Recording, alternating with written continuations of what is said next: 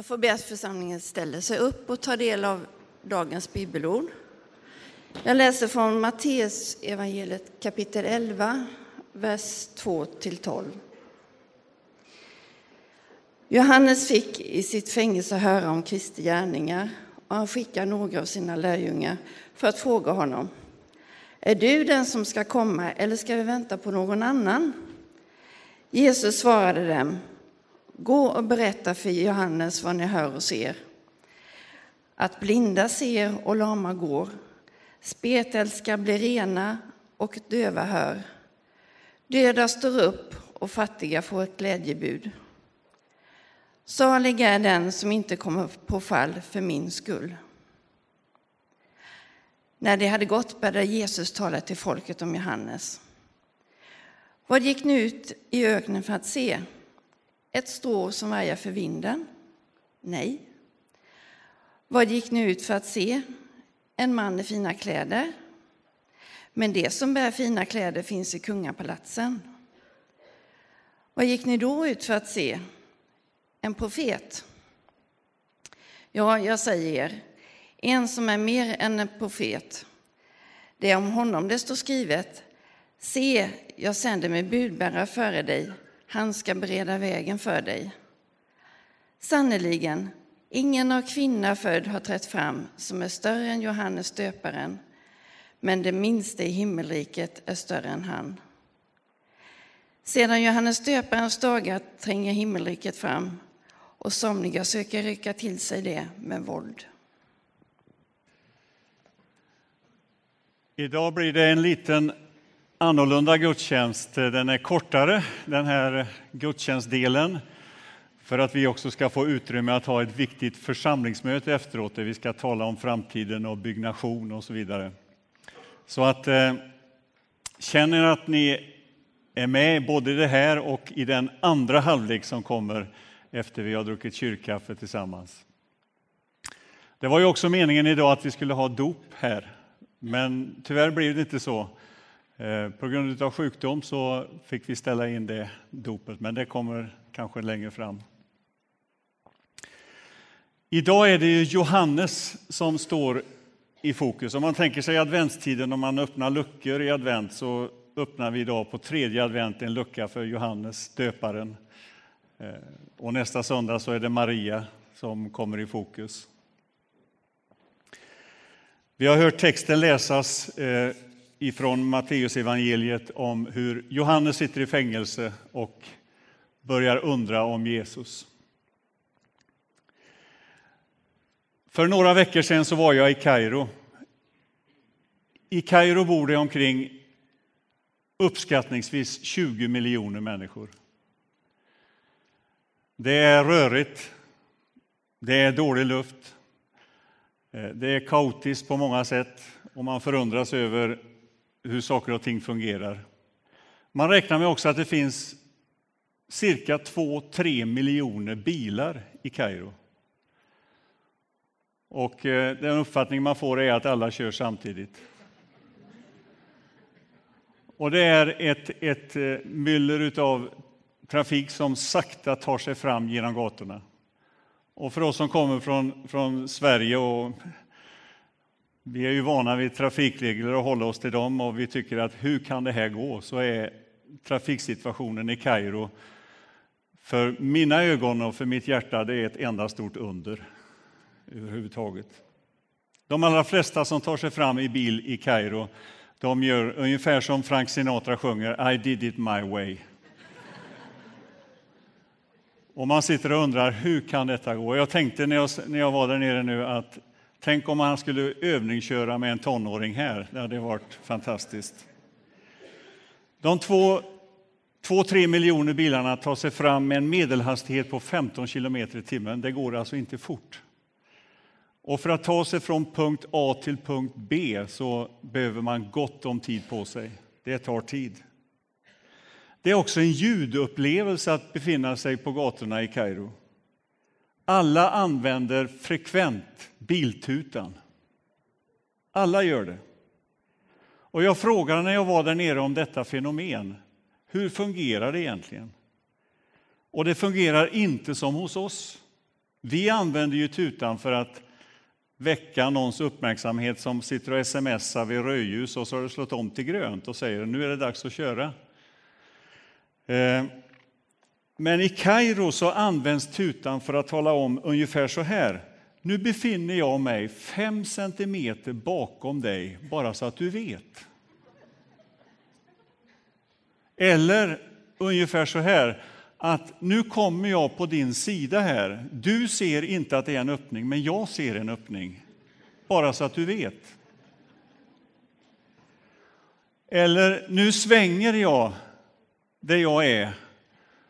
Eh, jag ser inga linjer, de är utsuddade för länge sedan. Men jag kommer nu, bara så att du vet det, så kommer jag åt ditt håll. Och alla dessa vänliga signaler uppfattas och signaleras via biltutan.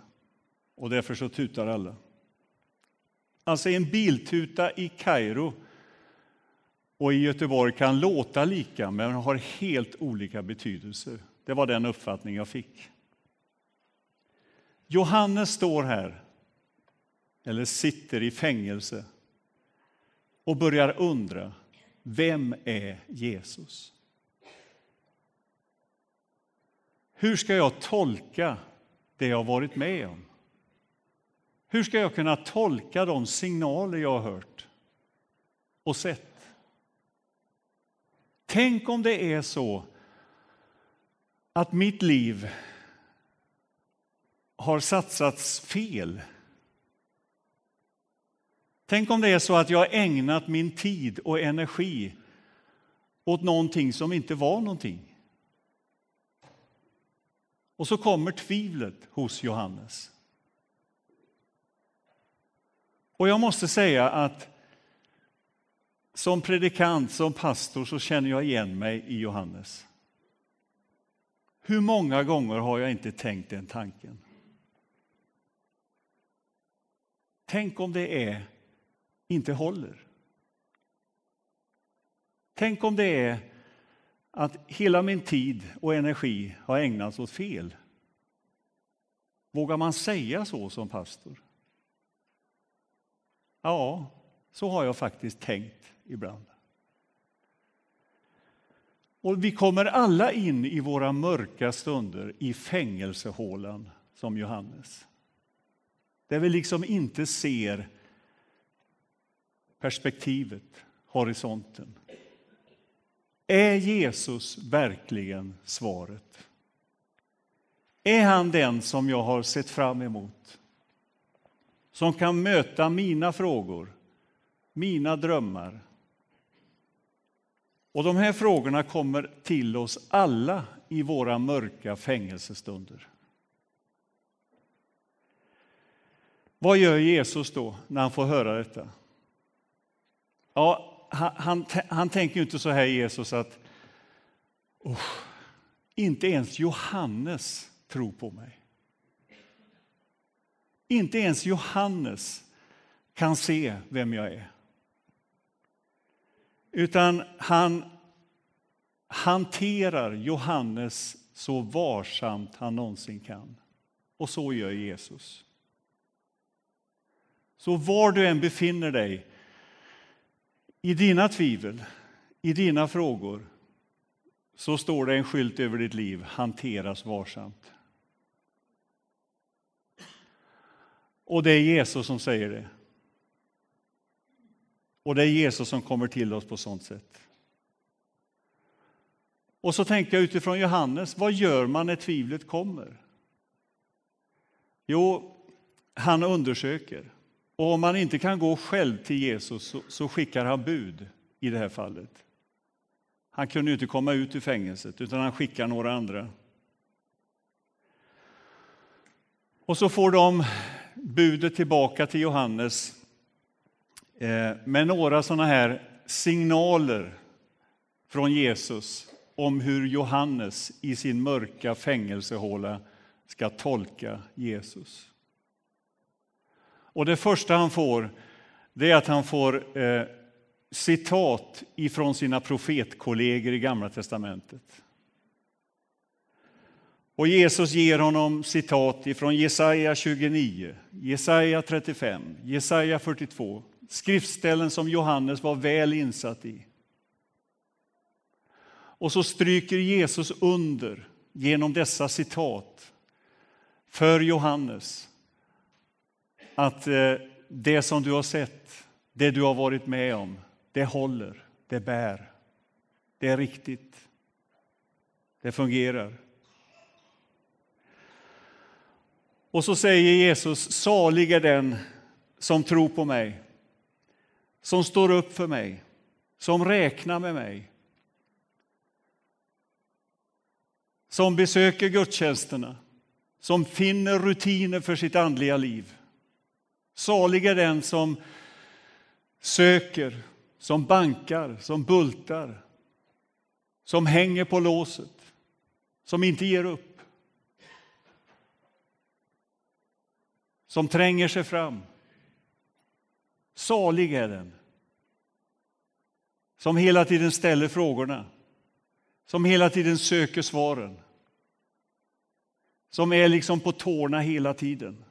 Salig är den säger Jesus.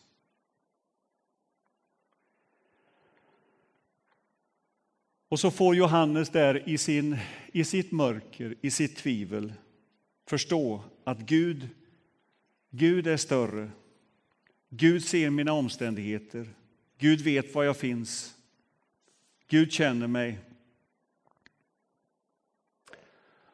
Och Det här säger oss någonting om hur viktigt det är när, när när tvivlet kommer eller när vi börjar fråga oss vad handlar det här om egentligen? Att inte söka sig bort utan söka sig nära. Att kanske gå en alfakurs och studera vad handlar den här Jesus om egentligen? Vem var han? Vad gjorde han? Att söka samtalet, att söka tillsammans med andra försöka komma fram till vad står det här för? Tänker du så här också? Vad gör vi åt det? Och igen ser vi hur viktigt detta med församling är, med gemenskap med, med relationer är. Att jag kan inte tro på en egen hand, utan jag måste ha andra tillsammans. Johannes i sin fängelsehåla söker kontakten, söker svaren tillsammans med andra. Och så får Johannes liksom där i sin fängelsehåla tolka signalerna, tolka de här biltutan, hur den låter. Vad står det för? Vad står de signalerna för? Och Jesus berättar att här sker under, Johannes. Här blir människor upprättade. Här går Guds rike fram. Här blir den brutne helad. Här sker förlåtelse. Här dukas nådens bord mitt i kaoset. Och så får Johannes höra att jag finns fem centimeter bakom dig, bara så att du vet. Och det är det han säger till dig idag också. I vilken situation du än är. Du kanske inte ser någon väg här, men du ska veta att jag ser en, så jag kommer här nu. Bara så att du vet. Du kanske inte ser någon väg ut i den dilemma, i det kaos som du finns i. Och då finns det en som gör det. Jesus Kristus. Jag är alldeles bakom dig, bara så att du vet. Tut.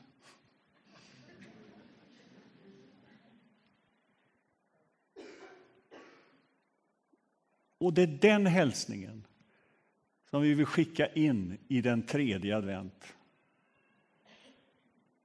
Att vi får skapa ett utrymme för Jesus. Precis i den livssituation, i det tvivlet, i det kaoset i de bekymmer, i dina drömmar om framtiden. Att skapa ett utrymme för Jesus. Och himmelriket tränger fram, läste vi. Och det finns somliga som rycker det till sig. Det finns somliga som ger ett utrymme och låter detta under, detta Gudsriket, träffa en, drabba en.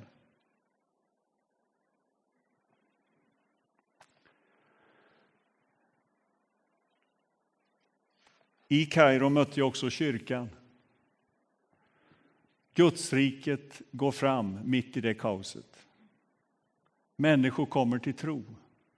Kyrkan växer.